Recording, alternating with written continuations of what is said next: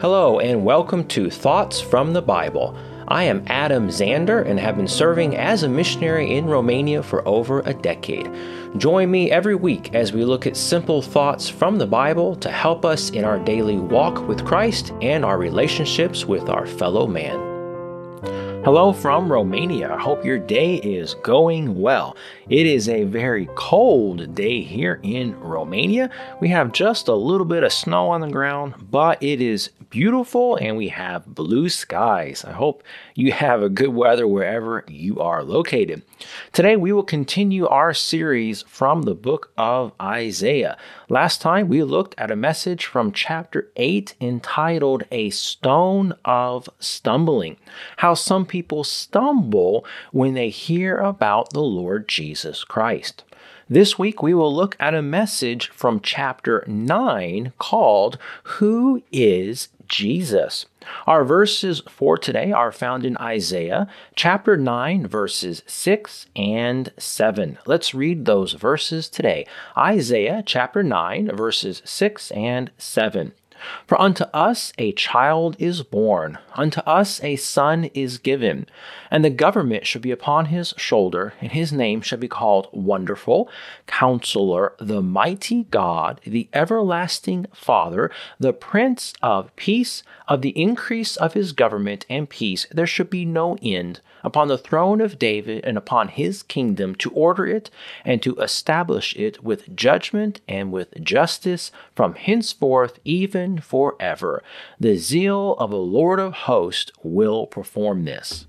In this passage, we have the birth of Christ and prophecies concerning him, but we also read that the Savior, Jesus Christ, has five names Wonderful, Counselor, the Mighty God, the Everlasting Father, and the Prince of Peace. I believe each of these names represents a part of his character and personality. Let's see what each of these five names represent in the Lord Jesus Christ. First, today, his name is Wonderful. It is a wonderful thing that God became flesh and dwelt among men. It is wonderful to think how Jesus Christ willingly laid down his life to pay for our sins. I believe his name Wonderful has to do with his works towards man. He came to be our Savior, to heal the sick and bind up the brokenhearted. He is wonderful. Let's read a few verses from the Bible that tell us of the wonderful works of God. Psalms chapter 40, verse 5 Many, O Lord my God, are thy wonderful works which thou hast done, and thy thoughts which are to usward, they cannot be reckoned up in order unto thee. If I would declare and speak of them, they are more than can be numbered. Psalms 107, verse 8 Oh, that men would praise the Lord for his goodness and for his wonderful works to the children of men. And then Matthew chapter 21, verse 15.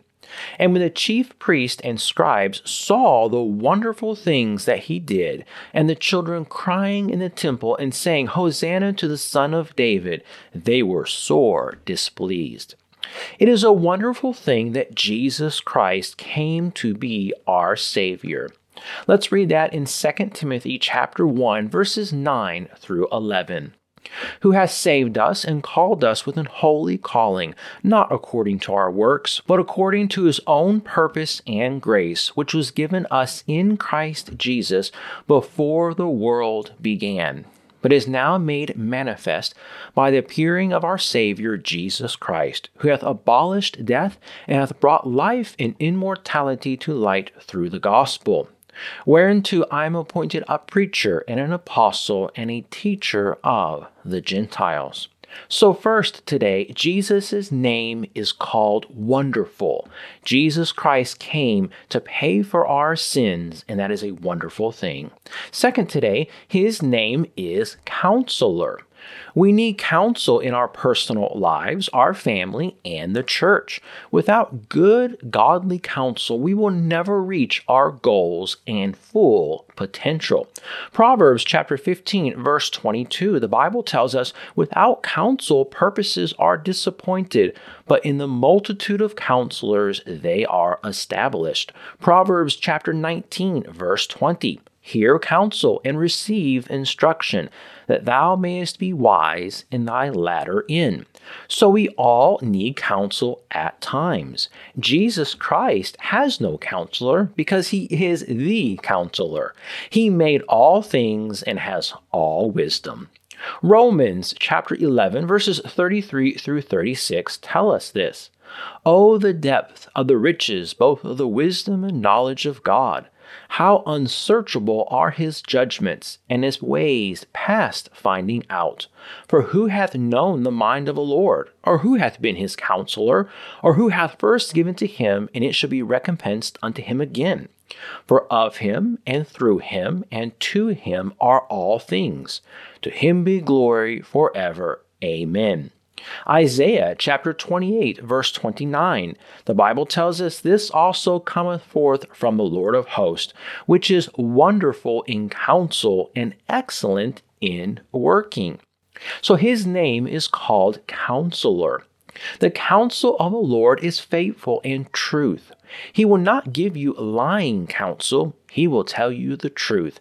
Isaiah 25, verse 1 O Lord, thou art my God, I will exalt thee. I will praise thy name, for thou hast done wonderful things. Thy counsels of old are faithfulness and truth. So the counsel of the Lord is faithful and true.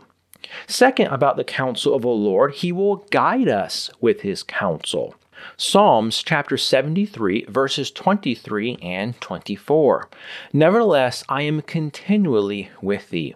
Thou hast holden me by my right hand. Thou shalt guide me with thy counsel, and afterward receive me to glory. Next, the Lord will bring the counsel of the wicked and the world to nothing. The wise men of this world think that they know all things and that their counsel is final, but they are but men. Psalms chapter 33, verses 10 and 11. The Lord bringeth the counsel of the heathen to naught. He maketh the devices of the people of none effect. The counsel of the Lord standeth forever, the thoughts of his heart to all generations. So, Jesus' second name is Counselor. Third, today, his name is the Mighty God. This is one of the strongest proofs of the deity of the Lord Jesus Christ. This verse is unmistakably speaking of the Messiah, the Savior, Jesus Christ. And here in Isaiah chapter 9, he is called the mighty God. Who is the mighty God in the Bible? According to the two verses below that we will read in just a minute, he is the Lord, Jehovah, the great, the mighty God, the Lord of hosts. This is very clear. Jesus Christ is God in the flesh. There can be no other conclusion. He was not just a good man, not just a prophet, not a brother of Satan. No, he was and is equal with God. Psalms chapter 50, verse 1, a psalm of Asaph. The mighty God, even the Lord, hath spoken, and called the earth from the rising of the sun unto the going down thereof. So here the mighty God is the Lord Jehovah. Jeremiah chapter 32, verse 18 Thou showest loving kindness unto thousands, and recompensest the iniquity of the fathers into the bosom of their children after them. The great, the mighty God, the Lord of hosts, is his name. So, Jesus Christ, his third name here in Isaiah, is the mighty God. Number four, his name is the everlasting Father. This is the only place in Scripture, Isaiah chapter 9, where we find this phrase. Again, it proves Jesus was and is God. Remember, the Trinity is three in one. Therefore, Jesus is part of the Father, and the Father is part of the Son. That is also true of the Holy Spirit. Look at these verses. John chapter 1 verse 18. No man hath seen God at any time. The only begotten Son, which is in the bosom of the Father, he hath declared him. And then John chapter 14, verses 8 through 11. Philip saith unto him, Lord, show us the Father, and it sufficeth us. Jesus saith unto him, Have I been so long time with you, and yet hast thou not known me, Philip? He that hath seen me hath seen the Father. And how sayest thou then, Show us the Father? Believest thou not that I am in the Father, and the Father in me? The words that I speak unto you, I speak not of myself, but the Father that dwelleth in me. He doeth the works. Believe me that I am in the Father, and the Father in me, or else believe me for the very works' sake. As the Father is everlasting, and from everlasting, so also is the Son. We read about this in Micah chapter 5, verse 2. But thou, Bethlehem Ephratah, though thou be little among the thousands of Judah, yet out of thee shall he come forth unto me that is to be ruler in Israel, whose goings forth have been from of old, from everlasting. This is speaking of the Lord Jesus Christ, and it is said he is from everlasting. John chapter 1, verses 1 through 3. In the beginning was the Word, and the Word was with God, and the Word was God. The same was in the beginning with God. All things were made by him, and without him was not anything made that was made. Here, this is speaking about the Word, which is Jesus Christ, and it says he was with God from the very beginning.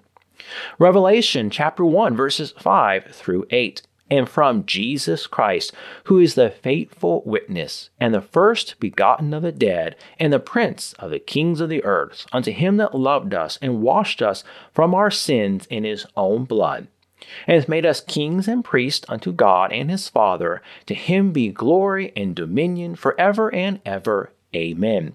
Behold, he cometh with clouds, and every eye shall see him, and they also which pierced him, and all kindreds of the earth shall wail because of him. Even so, Amen.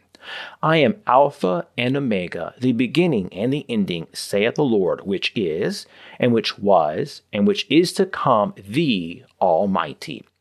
So Jesus Christ is the Alpha and Omega, the beginning and the ending, and the Almighty. So Jesus' fourth name here in Isaiah chapter 9 is the Everlasting Father. Number five and last today, Jesus' name is the Prince of Peace. People and even things can bring some measure of peace in this life, but Jesus Christ is the Prince of Peace. He can calm any storm, bring hope and peace in the most difficult times. Why? Because He is the Prince of Peace. In the book of Mark, we have an example of how Jesus calmed a storm. His disciples were scared and thought that Jesus did not care, to the point they thought he would let them perish. But no, he is the Prince of Peace, and even the wind and sea obeyed him. Mark chapter 4, verses 37 through 41. And there arose a great storm of wind, and the waves beat into the ship, so that it was now full. And he was in the hinder part of the ship asleep on a pillow. And they awake him and say unto him, Master, carest thou not that we perish? And he arose and rebuked the wind and said unto the sea, Peace, be still. And the wind ceased, and there was a great calm. And he said unto them, Why are ye so fearful? How is it that ye have no faith? And they feared exceedingly, and said one to another, What manner of man is this, that even the wind and the sea obey him? So Jesus can calm every storm. John chapter 14, verse 27 is one of the most beautiful verses I have read in the Bible and even in secular literature. Let's read John chapter 14, verses 26 and 27, and read how Jesus wants to give you peace today. John chapter 14, verses 26 and 27. But the Comforter, which is the Holy Ghost, whom the Father will send in my name, he shall teach you all things, and bring all things to your remembrance, whatsoever I have said unto you. Peace I leave with you, my peace I give unto you. Not as the world giveth, give I unto you. Let not your heart be troubled, neither let it be afraid. Jesus told us we would have tribulation in this world, but through him we can go through this life with peace in our hearts. John chapter 16 verse 33. These things have I spoken unto you, that in me ye might have peace. In the world ye shall have tribulation, but be of good cheer, I have overcome the world. The only way we can have peace with God is through the Lord Jesus Christ. If you do not know Jesus Christ as your personal Savior and you want forgiveness of sins and peace in your heart, you must come to God by faith and ask the Lord Jesus Christ to save you. Romans chapter 5, verses 1 and 2. Therefore, being justified by faith, we have peace with God through our Lord Jesus Christ, by whom also we have access by faith into this grace, wherein we stand and rejoice in hope of the glory of God. And then Acts chapter 5, verse 31. Him hath God exalted with his right hand to be a prince and a savior, for to give repentance to Israel and forgiveness of sins. One day the Lord Jesus Christ will come back and rule on this earth. At that time we will have true peace on earth. Why? Because he is the Prince of peace. Let's read our verse from Isaiah one more time today. Isaiah chapter 9, verse 6. For unto us a child is born, unto us a son is given, and the government shall be upon his shoulder, and his name shall be called Wonderful, Counselor, the Mighty God, the Everlasting Father, the Prince of peace. I hope this message about the Lord Jesus Christ was a help and a blessing. Thank you so much for listening today. Next time, Lord willing, we will look at another message from the book of Isaiah. I hope you have a wonderful day.